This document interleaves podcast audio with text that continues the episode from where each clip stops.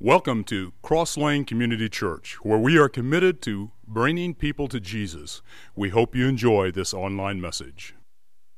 We're in the middle of a series called 48 Hours. It's the 48 final hours of the life of Jesus leading up to the crucifixion. It will lead us into a, our Easter Sunday. And, um, you know, sometimes if you're new to us, first of all, we're, we're glad you're here and we're glad you're a part of, of um, our service this morning, and, and hopefully someone has made you feel welcome and, and you're very comfortable. But um, let me just explain to you a little bit about our church. A lot of times when we do uh, series messages, they're fun and they're whimsical, and we've done crazy things, and and um, I've jumped out of airplanes and, and ridden motorcycles and crazy stuff. We've we've given away Krispy Kreme donuts. That was fun um, all kinds of things like that where, where it's fun and we poke fun at ourselves and we, we're a church that doesn't really take ourselves too seriously. We take jesus very very seriously. And then there are other series that we will do much like this one where there's not a whole lot of poking fun at us. There's not a lot of it's not a lot of laughter and and um, you know certainly happiness at the idea that we have been saved but there's not a lot of happiness over the process about which that happened. And this is kind of one of those series. This, this uh, material today, especially, this story is depressing. And not only in what happens to Jesus, but also in the way the disciples behave. Suffice it to say that this is not the disciples' finest hour. We're going to be in Matthew chapter 26 today. If you have a Bible, I would encourage you to follow along. Uh, if you're new to us, we almost always are in Scripture, and, and uh, I encourage you to bring your Bible and also a pen because, especially today, there's a couple of things that I'm going to want you to underline that are kind of things that I think would matter in, in the application of Scriptures to your own life. But um, we put everything up on the wall for you in case you're new and don't realize that we want you in the Bible. That's fine. But uh, if you've got a Bible, I'd like for you to be in it. Matthew chapter 26, verse 31 is where we will begin. Then Jesus told them, This very night you will all fall away on account of me. For it is written, I will strike the shepherd, and the sheep of the flock will be scattered. Jesus is with his disciples. They have followed him faithfully for three years. They have devoted themselves to them, him, and, and Jesus says to him, Look, you've got to know something. This very night, all of you are going to fail. All of you are going to fall away from me. You're all going to run. And Jesus is quoting Zechariah, who wrote this particular little thing that he quotes there. And, and it's, he wrote that 300 years before the time of Jesus, and it says, I will strike the shepherd, and the sheep will scatter. The image here is a very powerful image of a shepherd who goes down, and the sheep don't have a shepherd, and they're wandering all over the hillside with no shepherd, no one to take care of them, uh, nobody to look after their needs. They're in peril. And Jesus drops that on the disciples and he says, Tonight, as in right now, soon, all of you are going to fall away from me. You're all going to fail. And you know the Old Testament. You know what Zacharias said. And, and, and he, he talked about the shepherd who gets struck down and the sheep are going to scatter. Something is going to happen to me tonight, and you all are going to run. Last week, I, I showed you a picture of the city. I want to revisit that today. This is a picture of Herod's temple. Um, and, and beyond that big structure that you see, which was the temple, um, there, there's a ridge. And. Um, that bridge is about two miles long. It's known as the Mount of Olives. And the way you would get to that is you would go out of the city of Jerusalem. That's a picture, I think, looking off to the west. And, and you would go down into a valley, the Kidron Valley, and then you would come up onto what was known as the Mount of Olives. And, and up in there somewhere was the Garden of Gethsemane. And this Kidron Valley, they, they've gone down into the valley. They've, they've left the Lord's Supper now. They, they're leaving the city of Jerusalem. They've gone down into the Kidron Valley. They've crossed a bridge. And there's a conversation that is happening among the disciples and Jesus. And they're most likely at the foot of the hill, the Mount of Olives. And, and Jesus turns and says, I got news tonight. All of you are going to fall down tonight. You're, you're going to trip up. You know the passage. You, you know what it says about the shepherd being struck down and the sheep are going to scatter. Well, I'm going to get clubbed and you guys are going to scatter. And, and it's about 11 o'clock, maybe midnight. It could be as late as 1 o'clock in the morning, not really sure. He is trying to prepare the disciples emotionally for what is about to happen on this night. He's speaking to the disciples, 11 of them. Judas has kind of wandered out, gone to do his thing, and, and he says, He's talking to guys who have lived with him for three years. He's talking to people who have given up livelihoods. He's talking to people who have shared many meals with him. They've been very devoted to him. They left everything to follow and be mentored by Jesus. Now, I don't know about you, but I know how I would respond if somebody looked at me and just blatantly said, You're going to fail. Um, I don't know about you, but I don't handle that real well. You know, you get that attitude of, I'm going to prove you wrong. I, I shared with you a couple weeks ago about when I was in college in, in English class, and this lady gets up in front of our class and she says, I'm just here to tell you, half of you are going to drop this class before it even really gets going real good, and the ones of you who remain, three quarters of you are going to fail, and none of you are going to get an A. Maybe 20%, maybe 10, 15% of you are going to get a B, but most of you you just probably ought to leave now. Well, that was, I'm not even a great student, okay? I'm not even, I, we'll get to that in a minute, but um, there's just something that went through me when she said that. And I thought, oh, yeah. And I think that that, that kind of is how Peter thinks. We'll get to Peter in a minute. Verse 32, just want to read it real quick, and then we're going to leave it. We're going to come back to it. Verse 32 says, After I have risen, I will go ahead of you into Galilee. Now we're just going to leave that. We'll come back. That's significant, we'll come back to it. Peter responds in verse 33 Even if all fall away on account of you, I never will. Now I'm just going to tell you, never is a word that I tried not to use.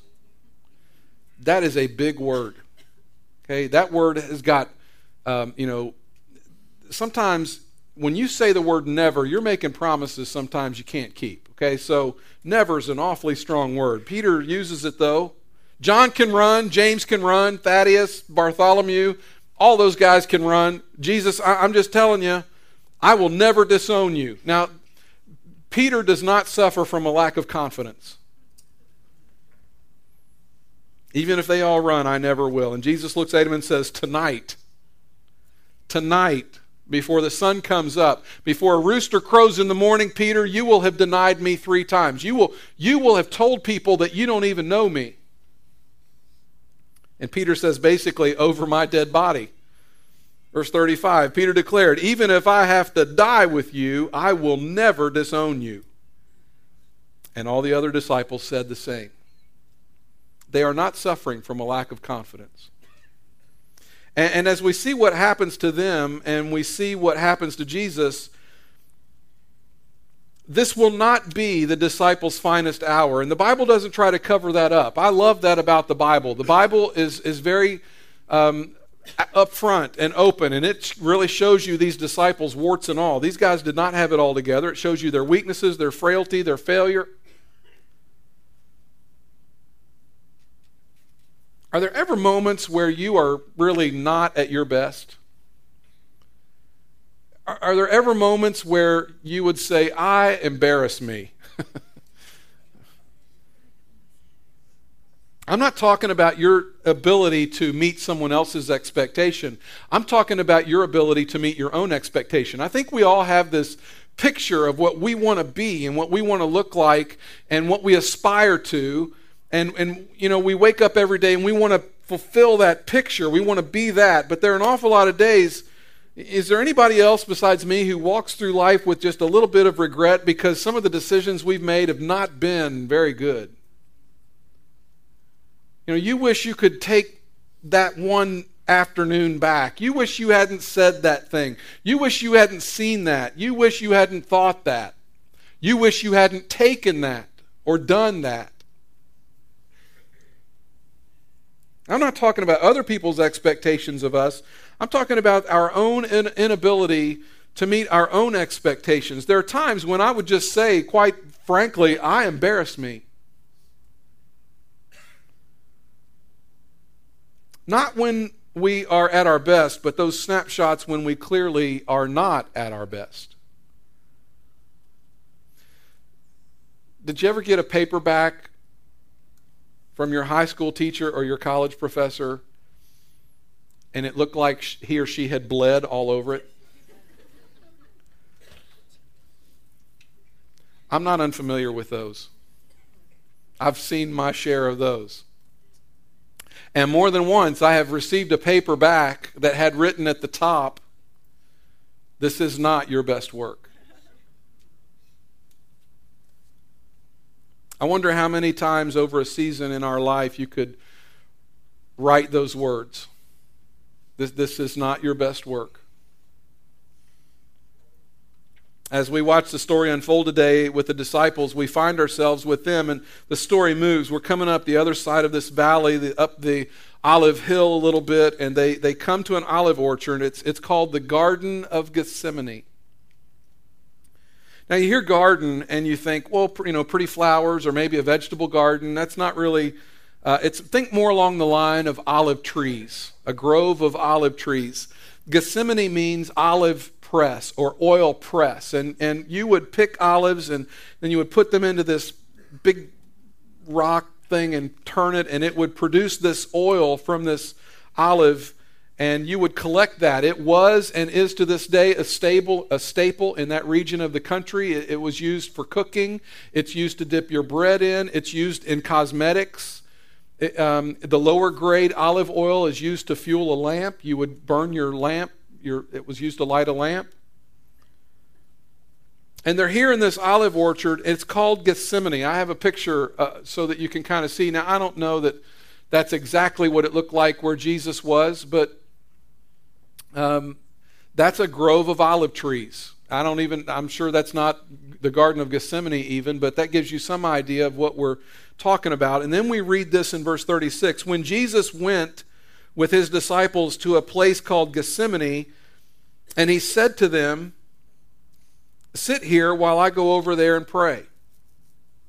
Of the 11 disciples, he has eight of them sit and then he goes further back into this olive orchard, verse 37. He took Peter and the two sons of Zebedee. Now, that doesn't tell you who that is, but that's James and John. So he takes Peter, James, and John along with him, and he began to be sorrowful and troubled. He leaves eight disciples. Judas is off doing whatever Judas was supposed to be doing and he takes what are often called the inner circle. These three guys, Peter, James, and John, were very close to Jesus. They got a little bit more up close and personal look at Jesus than the other disciples did. Often in Scripture, you'll see that Jesus went off with Peter, James, and John. The other disciples were excluded a little bit, didn't have the same access, and I'm just sure they had no problem with that. You know, I'm sure that they were just fine with being left out once in a while. So he has these three, and they get exposed to something that the other disciples don't. It says, He began to be sorrowful and troubled. It's like this darkness descends on him. I think we easily fall into the idea that when Jesus went through all this, well, you know, he was after all, God and dying on a cross for God really isn't all that big a deal. Nonsense. he knows what's coming, and he does not want it. He is shaken up, he is sad. The Bible says he is sorrowful and troubled. And then he, he speaks to it. He talks to him, verse 38. Then he said to them, My soul, I, I love it that Jesus goes to these guys and verbalizes this you, you get a real glimpse of what he's going through, and you get a glimpse of just how pressing this is on him. He verbalizes, My soul is overwhelmed. Me just ask you do you know what it is to be overwhelmed? My soul is overwhelmed with sorrow to the point of death. And it's as if the disciples, you know, you just have to imagine that they would say, well, What do you need us to do? What can we do? Stay here and keep watch with me. Stay here. Stay alert. I need to be alone, but I don't I don't want to be completely alone. I need I need some people that are close to me, close by, but I, I need to go be by myself, but I don't want to be out there all by myself. He verbalizes how he feels. My soul is overwhelmed with sorrow to the point of death. It's like he is engulfed with sadness. It's like in the moments before the arrest, he gets hit by this wave of paralyzing, almost suffocating grief and sadness. And it's so strong. And he tells them, it, it just, it feels like it's killing me. And these guys who have been so faithful and so loyal, to them he says, just stay here, stay alert. I, need to be alone, not totally alone. I need my friends around. Verse 39, going a little further, he leaves the eight, then he leaves the three, and we get this body language here. Going a little further, he fell with his face to the ground and prayed, My Father, if it is possible, may this cup be taken from me, yet not as I will, but as you will. He leaves the three and he kind of crumples to the ground. The Bible says that he literally falls face down and he starts to pray. And the prayer is very simple I don't want to drink what's in this cup. Do I have to drink what's in this cup? And then he says, Yet not as I will, but as you will. What do you want, God? What do you, what do you need me to do? I don't want to drink this, but I want to know what you want me to do. And I want to do that. He is utterly dismantled. He is on his face, engulfing sadness, overwhelming grief, and he says, I don't want to drink this, but I want to do what you want. There's a question that kind of hangs at this point, and the, the question is what is in the cup?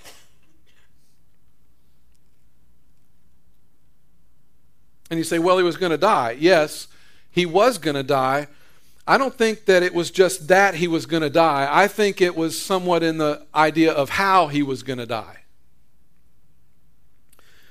You don't read it in this particular chapter, but in Mark chapter 10, you don't need to turn over there. I'm going to just read this passage real quick. Jesus is predicting his death with his disciples, and um, there's a section in Mark chapter 10 where he's very specific about some things as he's talking to his disciples. It says they were on their way up to Jerusalem with Jesus leading the way, and the disciples were astonished, while those who followed were afraid. Again, he took the twelve aside and told them what was going to happen to him. We are going up to Jerusalem, he said, and the Son of Man, that's him, will be betrayed to the chief priests and teachers of the law. They will condemn him to death and will hand him over to the Gentiles who will mock him and spit on him and flog him and kill him.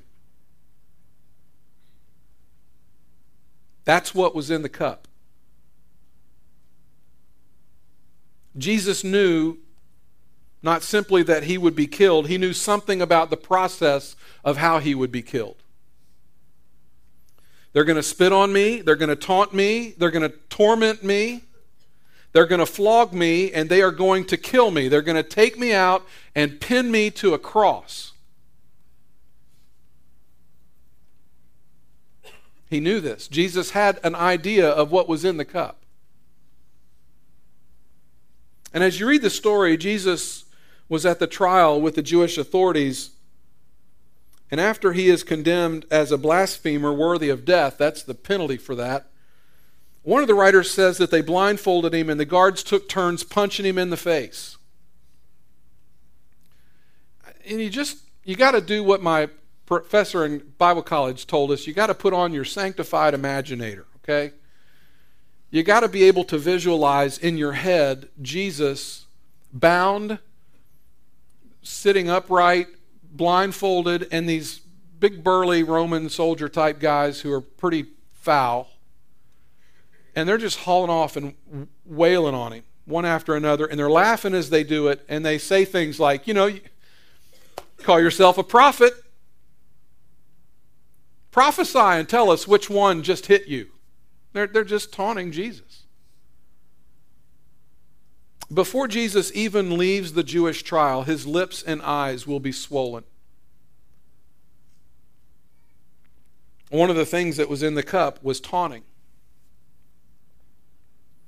Then he's transferred into Roman custody. Pontius, Pontius Pilate uh, convicts Jesus, and, and it says they flogged him. A, a Roman flogging was brutal.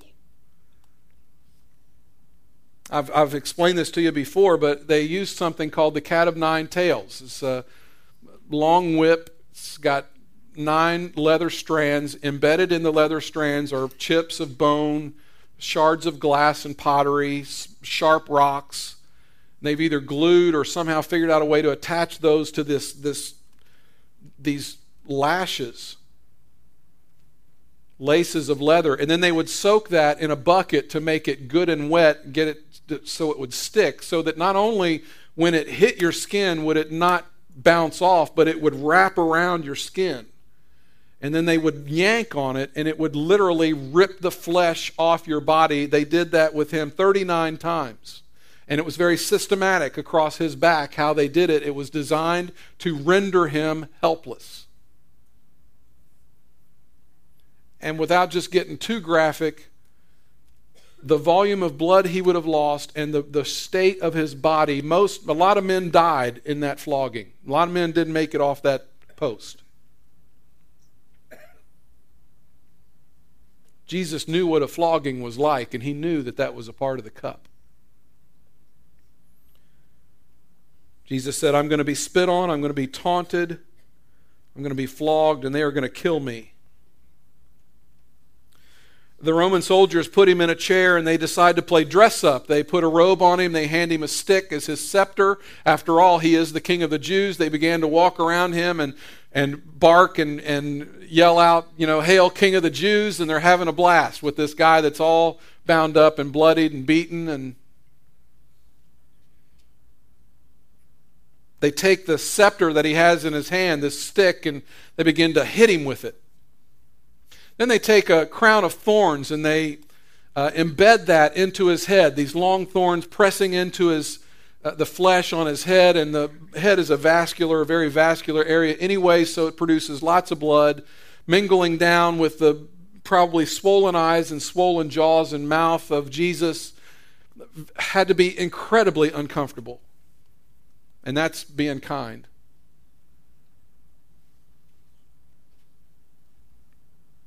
And then it says they taunted him.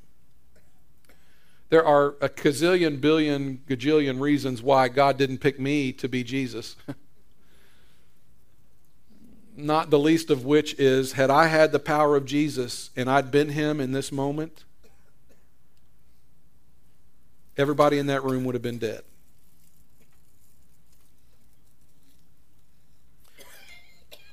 When Jesus asks you, no, when Jesus commands you to turn the other cheek, he knows what he's talking about.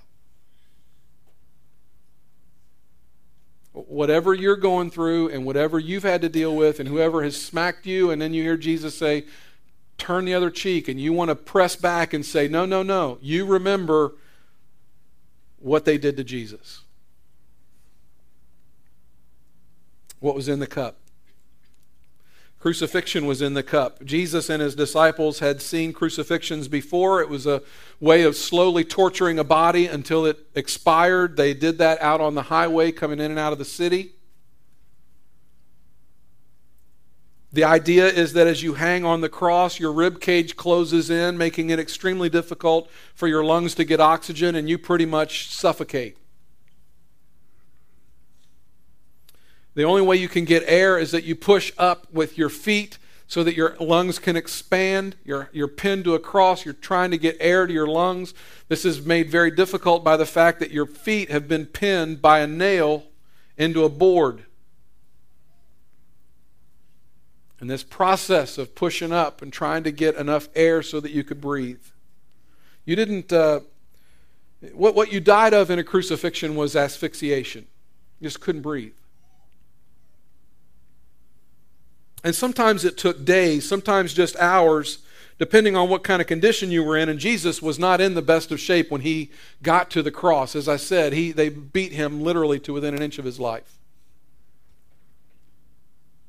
You didn't hang on a cross as much as you moved on a cross, up and down, up and down, writhing in excruciating pain, trying to find relief, trying to find air for your lungs.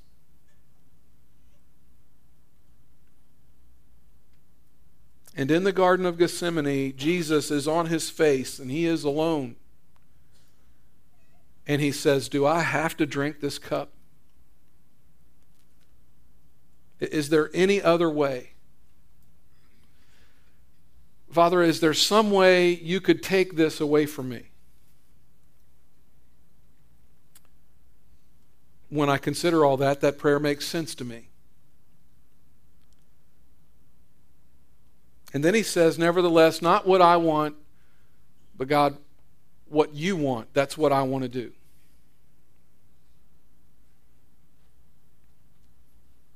None of us should ever bellyache whenever we, it is clear to us what God expects us to do.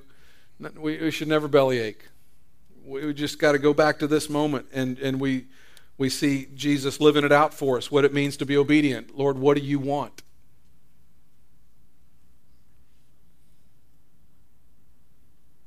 In addition to the taunting and in addition to being punched out and the flogging and the crucifixion, you, have to wonder what it was like for Jesus to come into contact with the horror of human sin.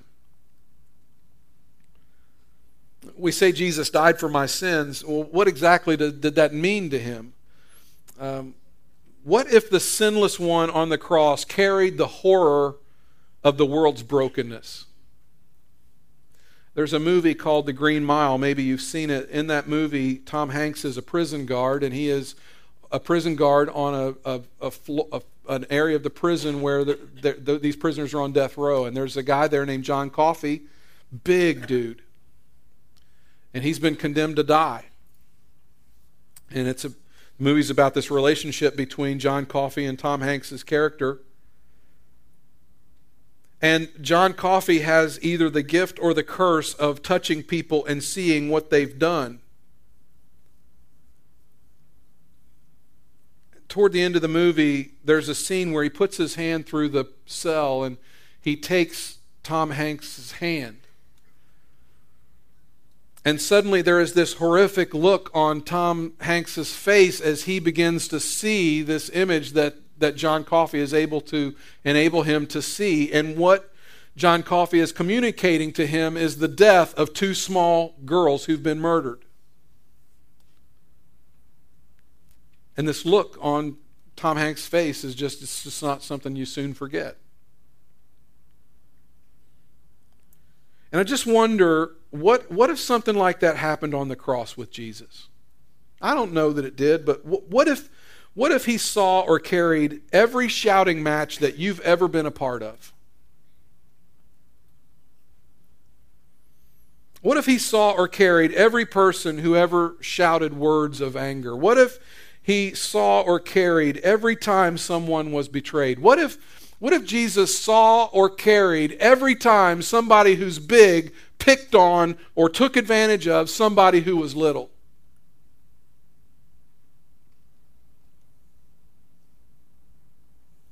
What if, when Jesus said to his disciples, My soul is overwhelmed with sorrow,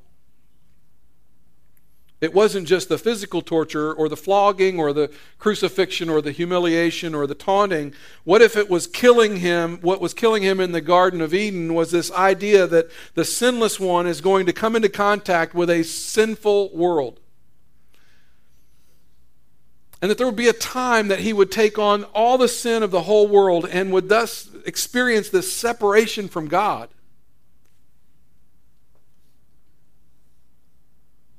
And Jesus knew what was in the cup. And he says, Don't make me drink what's in this cup. He is dismantled. He's fallen apart. He needs his friends. He needs company. He goes back to them. Peter, James, and John are supposed to be keeping watch. Verse 40 tells us he returned to his disciples and found them sleeping. Could you men not keep watch with me for one hour? He asked Peter. These guys are exhausted. One hour, guys. I need you for one hour. You can't help but hear the disappointment. He comes back, John's sleeping, James is sacked out, Peter is sawing logs. They wake up, and I think they would say about this particular point in their life this is not my best work. You think about them, and, and I feel sad for them. I, I feel sad for us. I, I feel sad for me. Because I know that there is a gap that exists between the person that I truly want to be and the person that God gets much of the time. We look at them, and if we're honest, we'd say, you know what, that is so me. Not at our best, at our worst. That could have been me. And they wake up and they know what a disappointment they are to Jesus in that moment, and he's asking the question Could you men not watch with me for one hour? Which leads you to believe that the praying that Jesus was doing, he didn't just pray a couple of sentences, and if he did, he was praying those sentences over and over and over again. He was gone for some time. I, I, I don't want to drink this cup. God, if there's any way that this can go away from me, take it away. If there's some other way, can we do that? I don't want this. I think it was likely a lengthy process.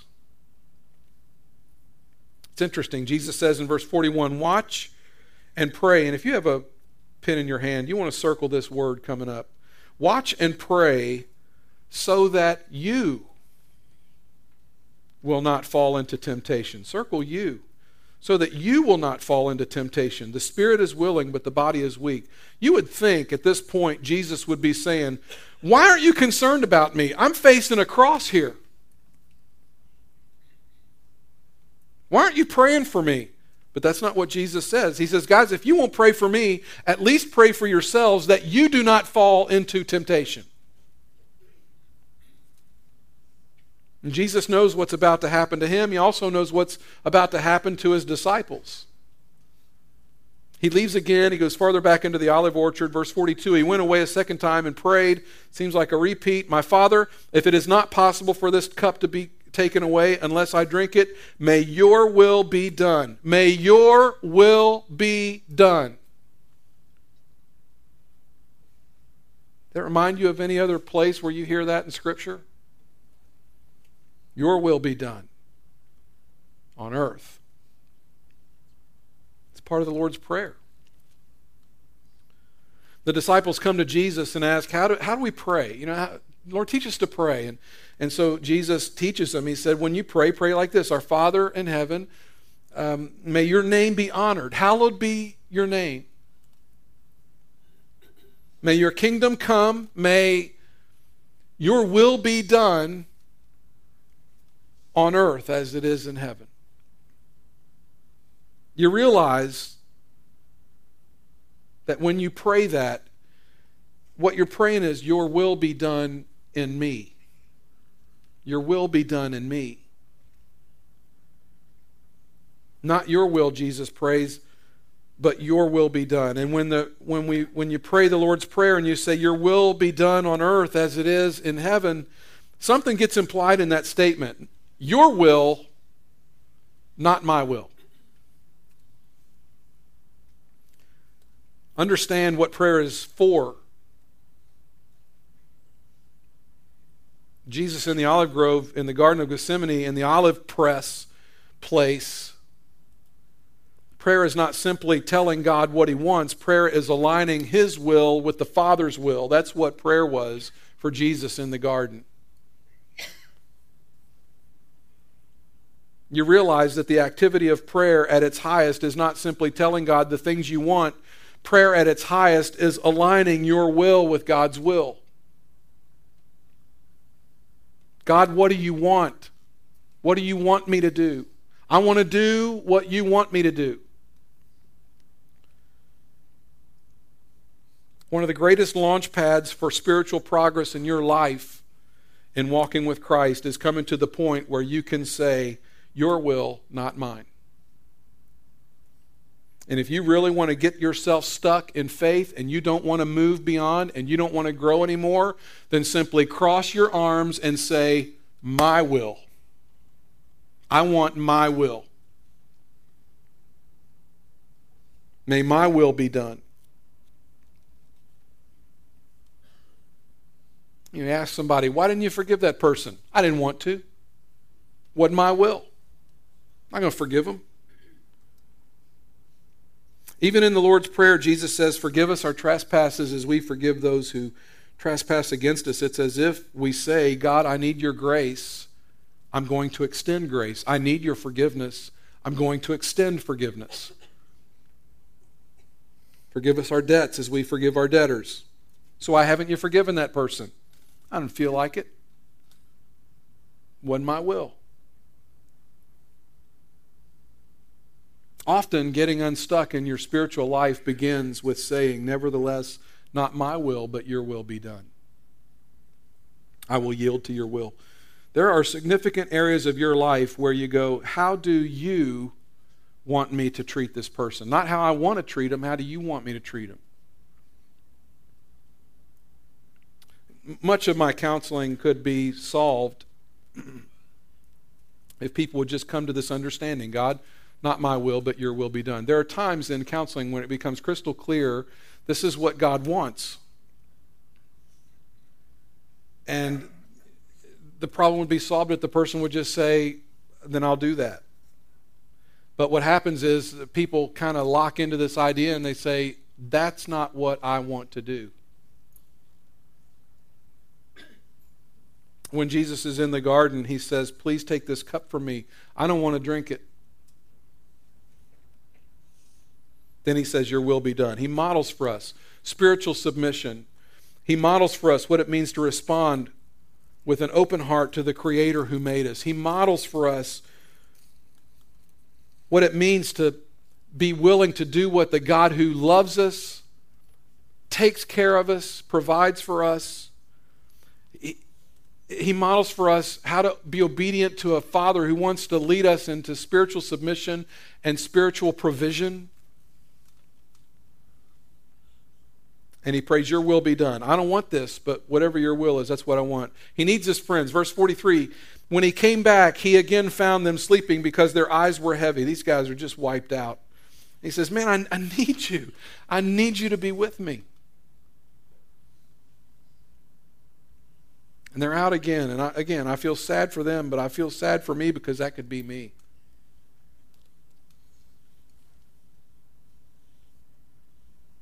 Verse 44 So he left them and went away once more and prayed the third time, saying the same thing.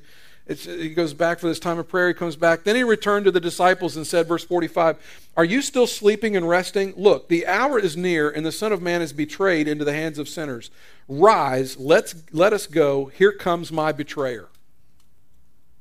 It's about to get on. I mean, this is like right before, you know, that moment when something big's about to happen in your world, and it's like, here we go. This is it for Jesus. These guys are coming for him, and once they lay hands on him, nothing's going to be the same.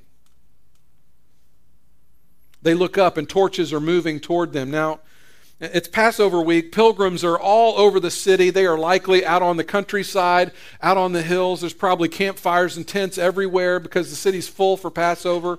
There's probably voices that they can hear in the distance of people talking over campfires.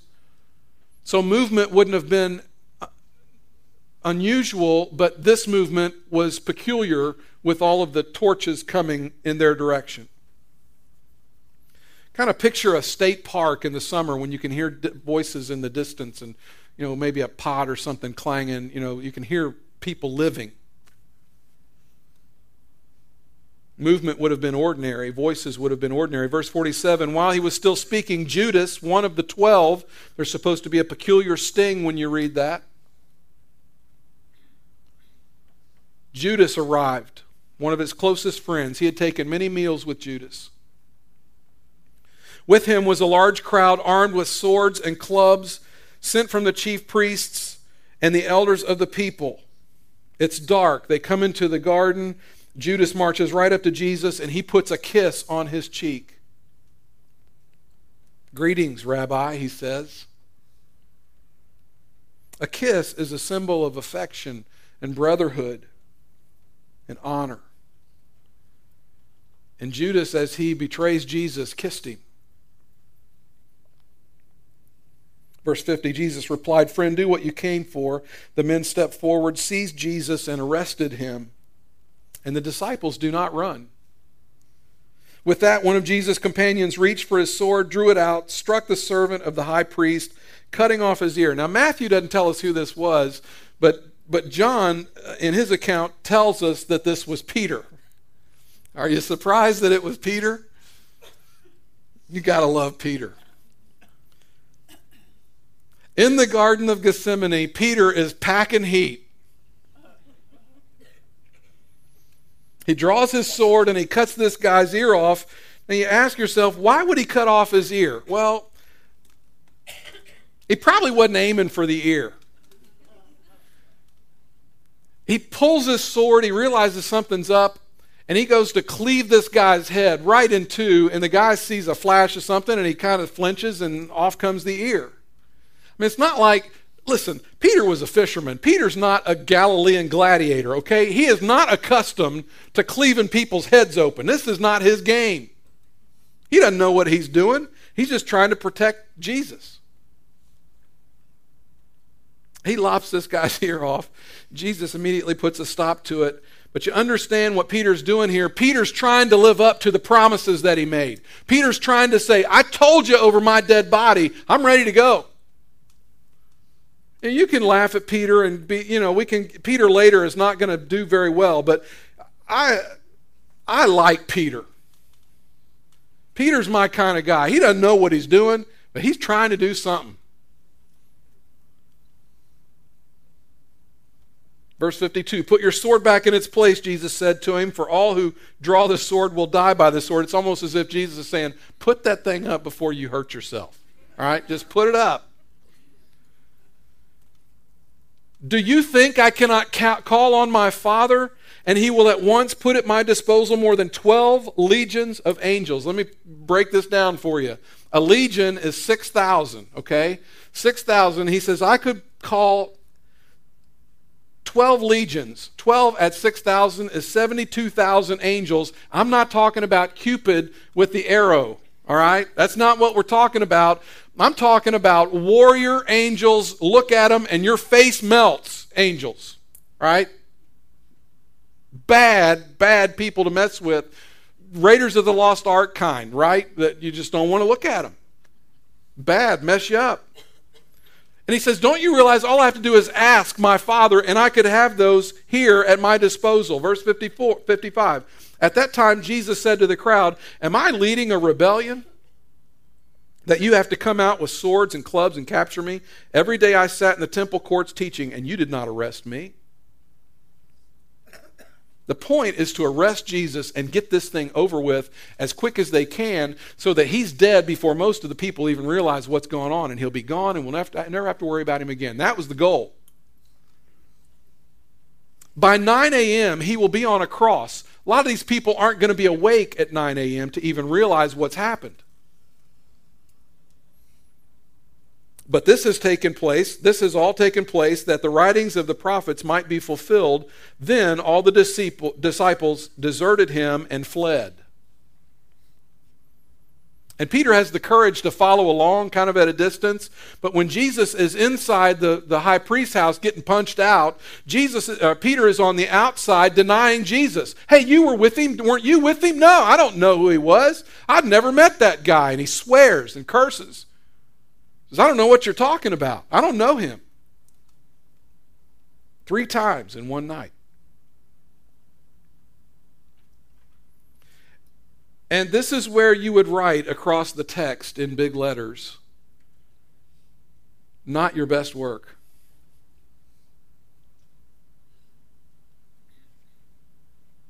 Someone might say these men did not deserve to be disciples of Jesus. But the word deserve,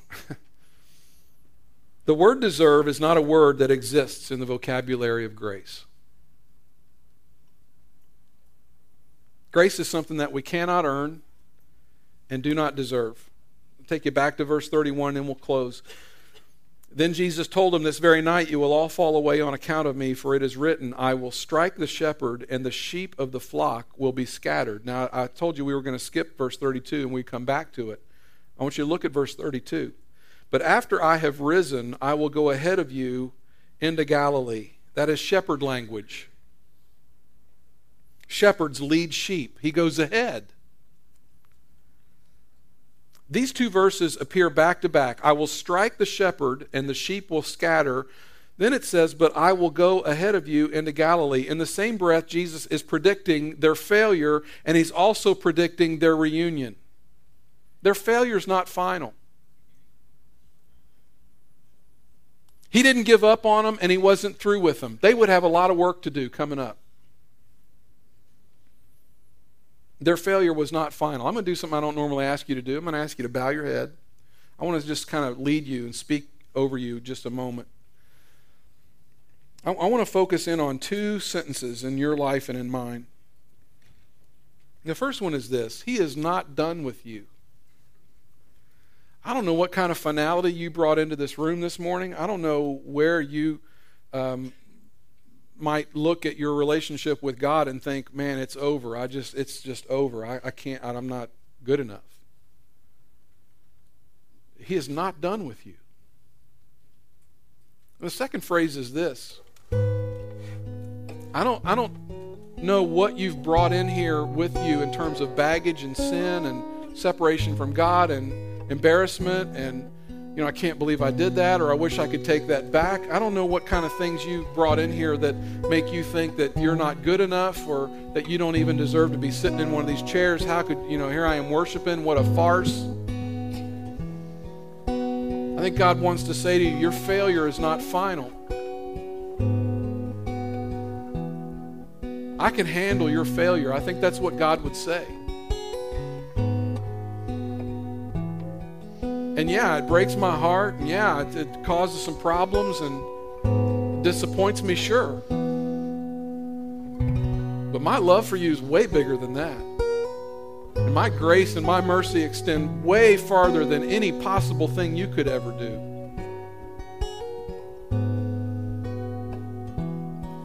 So, Father, this morning, we are humbled as we sit here and consider everything that Jesus went through to purchase forgiveness on our behalf. And if we sit and think on it too long, it just flat out breaks us down. We, we, we do not deserve it. We do not. And then we hear you say that the word deserve does not exist in the vocabulary of grace.